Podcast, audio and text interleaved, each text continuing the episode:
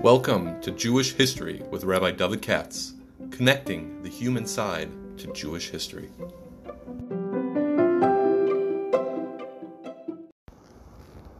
For sponsorship opportunities or to support this podcast, please visit our donate page at w w w dot support dot rabbi david katz dot com.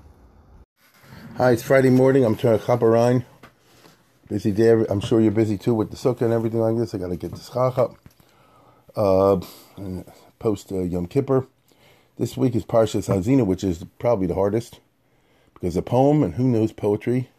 And yet Moshe Rabbeinu uh, uh, gives his dying uh, declaration in the form of this epic poem. It's not an epic poem. It's not long, but it's very vivid. It's very packed. And I don't think most people understand when they read Parshat Ha'azinu. This is my impression. When it gets to Ha'azinu, people check out mentally. And they say, I'm going to go to the Parsha, maybe read a couple of Rashi each time, make a Recha Tamino, but what is he talking about over here? They identify single psukim, but a lot of the words are hard. So I think the best thing I can do is share my opinion, because all you ever get is my opinion, on what exactly the poem is about.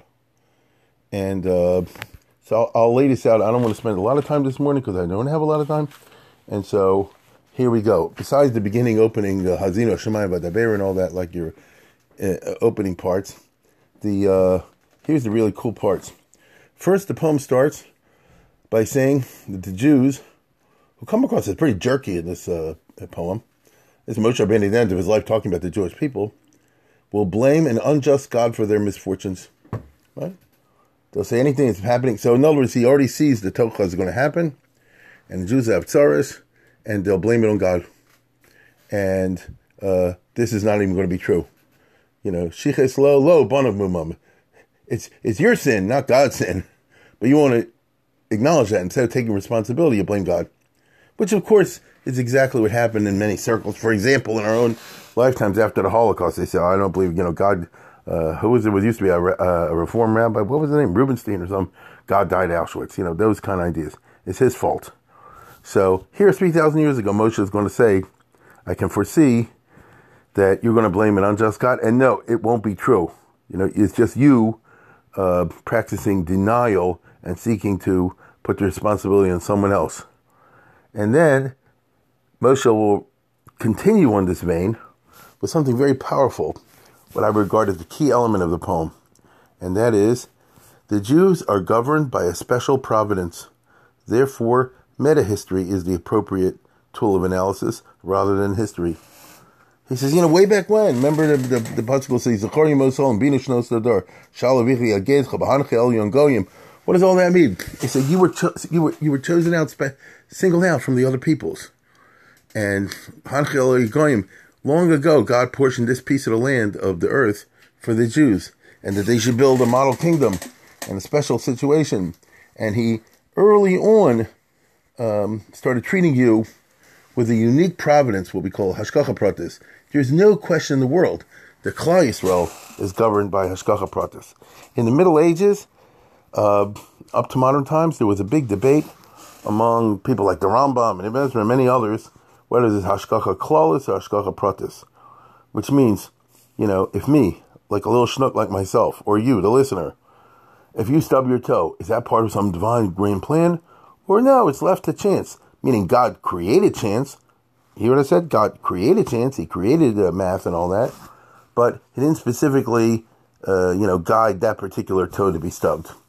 Or do you say the other way around? No, every Jew, no matter what, maybe every human being in the world, no matter, every blade of grass, no matter what, very Kabbalistic, Hasidic, is governed by divine providence. That's the usual, by the way, that's the simplest way of understanding everything. God is a a, a big, I can't use the big, big person, you know, big thing. He has time for everybody, and he has enough time to devote to every atom, you know, so to speak. Uh, but there were big debates whether or not the average individual gets Hashgacha Pratis, Uh, close divine providence, or Hashgacha Klalis, or not.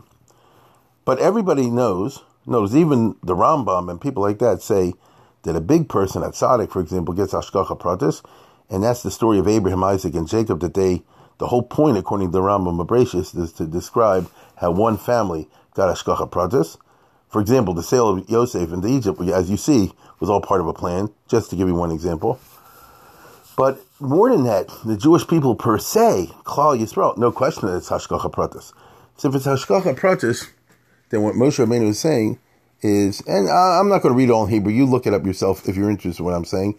Just follow the key as I'm laying it out for you, if you're interested in this uh, approach. And uh, that is that Klal Yisrael is going to be governed by Hashgacha Pratis, and if that's the case, then the tools of analysis are not those of history, but of meta-history. For example, you don't say what caused the sixty-seven war, the, nine, the Six-Day War. If you want to give a historical analysis, you say, well, there was the Arab-Israeli conflict, and there was fights in the, uh, over the water sources in the Golan Heights, and Nasser, uh, you know, miscalculated by bringing in, you know, Soviet weapons. Uh, there, there's no question about it. There's a totally legitimate way of providing historical analysis. I kind of do that for a living, right? Uh, that's one way of doing it. Now, there's a separate way called meta-history. And meta-history means, like, it's why did God do it? So, the, for the meta-historian, his, he doesn't care about Nasser and the Arabs and the water sources of the Jordan and all that business. Why did the Ribbono Shel Olam make it that in nineteen sixty-seven, there was, he caused a war, which Klal Yisrael won, and therefore we gained access to the Kotel and the, you know, the Mar-Sak-Pel and all that kind of business. You know, what was God's reason for doing that? That's a different way of asking a question and different analysis. You know, a different way of analysis. And Moshe Rabbeinu is telling the Jewish people over here, don't give me this historical business. So you say, where was God when Germany uh, uh, blew up and made the Holocaust? The question asked is, why did God do that?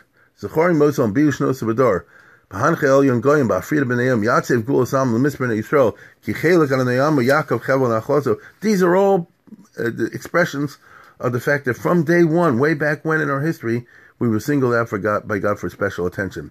Him say, "Bear to Midbar, Shalom found you in the desert."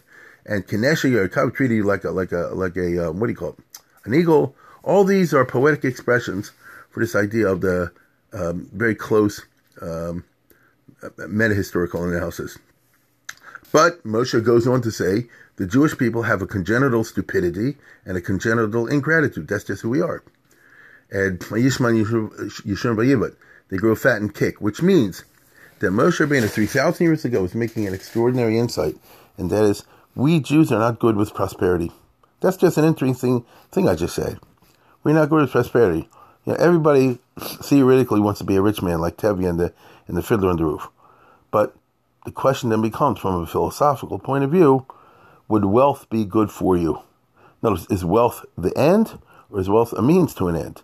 A philosophical individual, meaning a smart individual, will say wealth is a means to an end. If money becomes the end, then your life is kind of pointless. It's, in other words, it's, it's nothing um, admirable about it. And certainly a nation. So all the Jews always want peace and quiet. I want peace and quiet. I also want prosperity. I wouldn't mind winning the Powerball lottery. Who wouldn't? But what's the result of that? You know, wise people, wise nations, when they are granted prosperity, are able to avoid the great pitfall of decadence. Uh, but there are very few in history like that. Very, very few. And the Jewish people are not in that uh, category. Because when the, when the Klal Yisrael does well, uh, then they screw up. This is called the Old Testament. That's Yeshua, especially Shoftim, Shmuel, Malachim, the, the Avim Meshon, the Achronim, and that's what it's all about. Then when we had our own country and everything was going great, they went to idols, and they went to this, that, and the other. You understand? It's it's and Moshe is warning about this long ago. So do not, what shall I say, wish for wealth and prosperity and all the rest of it and good reign, uh, because you won't do well with it. On the other hand, do the Jewish people do well in adversity? That's an interesting question. That's a fascinating question. And the short answer goes: the Jews do well with a little bit of adversity. Not with a lot. You know, a little bit of adversity. But usually the garment doesn't work out a little bit. They push it all the way. So this is the problem. So look look how, um, what a grand view of the future he's taking here long ago. And what's really interesting is God says, you're going to go and uh, screw up like that and and worship other gods and all this business. I'll nail you. And, you know, in light of current events, he says, Haim kinuni beloam. Haim kinuni beloel. They will make me angry, God says, by worshiping non-gods, lo el, because the deities they will worship will be false. After all, idols.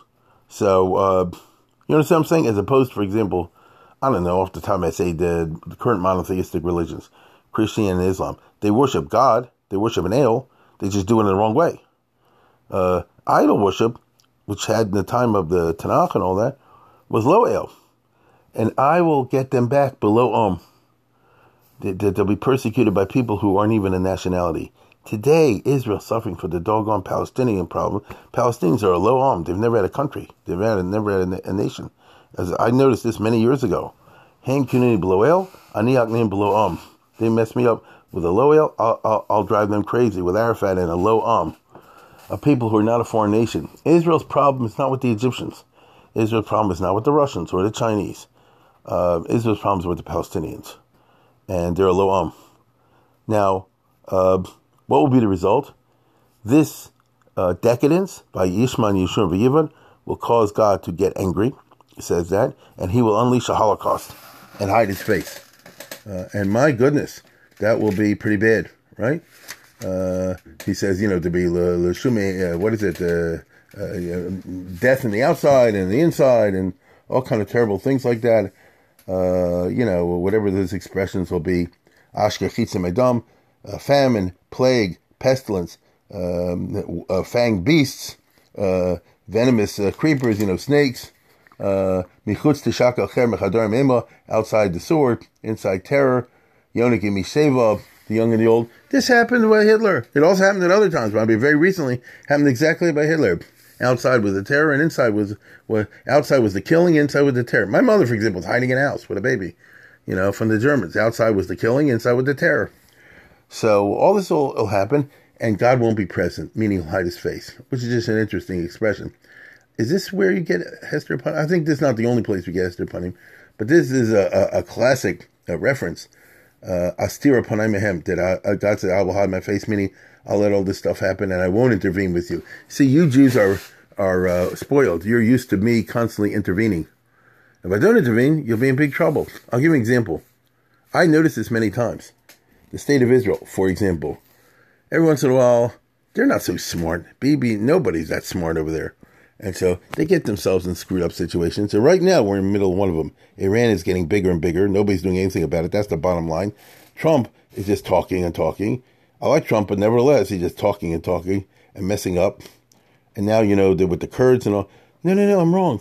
Every I've seen this over the years. I'm not, uh, you know, uh, bloviating here. Every time the situation gets really bad for Israel and the Middle East, something pops out of nowhere, and some issue nobody even thought about, which was in the back burner, comes to the front burner, and the Arab-Israeli conflict sort of like pushed it aside. For example, twenty years ago, uh, you know, what was it, in Clinton's time and all that, in Bush's time, the Bush Senior, they're really pushing to make a Palestinian state. All of a sudden, this idiot uh, Saddam Hussein popped up and preoccupied the world's attention for fifteen years, and then Iraq blew up. And then when uh, and, and that pushed the Arab-Israeli uh, conflict aside from the center stage. Uh, what happened afterwards? Then they started pushing again with with uh, Olmert and so forth in the later years of Bush and during the re- years of Obama. Well, what happened? The Middle East de- deconstructed, what they call the Arab Spring. All of a sudden, these countries melted. Egypt, Syria, Iraq fell into complete disarray, gigantic civil wars. Millions of people, I repeat, millions of people getting killed, killing each other. The Arab-Israeli conflict got pushed to the side. Now Trump has been for three years. Now they're finally getting around to addressing the Arab-Israeli conflict. Bibi's not in a good shape right now in Israel. It's an understatement. And Israel has no plan. If the other guys take over, they give away the store. As we all know, don't believe all the propaganda. And uh, all of a sudden, the Turkey invades the Kurds. You know, Trump does a Trump, and he pulls everything out, all the soldiers out. And now you're going to have another conflict in the Middle East. I don't know how it's going to turn out, obviously, but I said to myself, that's God throwing in, uh, you know, shaking up the, the the pot once again. So this is what it says over there. Hashem says, uh, I'll do, either do Hester Panim or I won't. If he does Hester Panim, you just allow events to take their own way. That's bad. If you do the opposite of Hester Panim, then all of a sudden the Kurds pop up. All of a sudden Iraq becomes a, a hot zone again. All of a sudden, I don't know, there's an earthquake in Iran, or I don't, you know, something like that. And uh, the Houthis and the Houthis blow up in, in, in um, where is it, in Yemen. And you get all these situations because there are a lot of little issues that are constantly simmering in the Middle East. Well, anyway, what happens after there's a Holocaust and God hides his face? Then Moshe says, but God will not be able to take it. He won't be able to stand uh, the, the Gentile boasting and their incorrect analysis. They'll say, we're so great, and V'lo Hashem Paul Kozos, it's not God who did it, we we did it, and Ki Goy Ovad Eitzes Hemo, they're all dumb, and uh, the heck with them, and then I give them the grapes of wrath, this is where it comes from, the grapes of wrath, and this will, pre- in other words, his God's anger at the boasting and the incorrect analysis on the part of the Goyim will provoke him to um, launch a Holocaust on the on, on the Gentiles, right? And what's the what's the final result? One of the most uh, enigmatic Hebrew phrases, as far as I'm concerned, you find in the entire Bible. Because what is the very end of the poem? It says, Harnunu Goyim Amo, let the nations, uh, you know, uh, uh, praise the Jewish people, Ki Dam Avadav Yikum. Because God will take vengeance for what the Jews suffered. V'nakam Yeshiv B'tzarav, and he'll repay the vengeance on the Goyim. V'chiper ad maso amo. What do those words mean? V'chiper ad maso amo. If you know Hebrew, you know that's, that has, has no good translation. V'chiper ad maso amo. It's so uh, loose, so unclear a translation. It's an oracle, which means it could go a lot of different ways. And indeed, I just pulled open my uh, J P S and my Arya Kaplan over here to see what they do. Uh, and the J P S, they say, he'll wreak vengeance on his foes and cleanse the land of his people. V'chiper ad maso amo. Kick at the Palestinians, for example. He, he will he will um, cleanse the, the, the, the land of his people. That is indeed one of the classic interpretations. If you look in the um, bottom of the Arya Kaplan, which is where he's his best, he said, "What's he v'chiper ad maso amo?" Uh, he translates it as he he will reconcile his people to his land. That's very liberal. He will reconcile his people to the land, or he will atone for his land and his people, which the Targum says, whatever that means. Or his land will atone for his people in the Sifri, whatever that means. Or his people will atone for all his world. Hirsch, again, that's very, uh, you know, lofty and liberal. He'll purify his people's land. That's what, right? He'll purge the land of his people. That's not good. And so you end up with a, a tremendous oracle. It could go either way, couldn't it? It could go either way. It could mean that he'll kick the Goyim out, or means he'll kick the Jews out. Either he won't be able to take the shenanigans the Jews are doing and Chas v'Shalom will kick them out, or the other way around. He'll get so angry at the Goyim, he'll say, I'm kicking them all out of Eretz Yisroel. Obviously, we hope the second interpretation is the correct one. Uh, the poem, therefore, is a very vivid one, as you see over here. I just sketched out for you the basic key of the outlines. If you're interested in following this closer, then you'll have to do a little more refreshing. But I'm warning you, all the different refreshing, each one does it his own way. And uh, I've never seen anything to actually like. The Pashup shot is the hard thing to get in this week's Pasha. And here's Moshe Rabbeinu basically writing a uh, outline of the future of history, because we're holding right now in this kind of situation. We've got V'chiper ad maso amo. We don't know which way it's going to go. We hope it means that they'll kick them out, but they're trying to do that means uh, the the you know God forbid we should get kicked out. So we have plenty to pray for this coming year. And I hope it'll be, you know, what does it say? Tufshin Pei. What does that come out to? Tishnas. I don't know. Pidyon? Something like that. Anyway, have a good Shabbos. I'm in a hurry.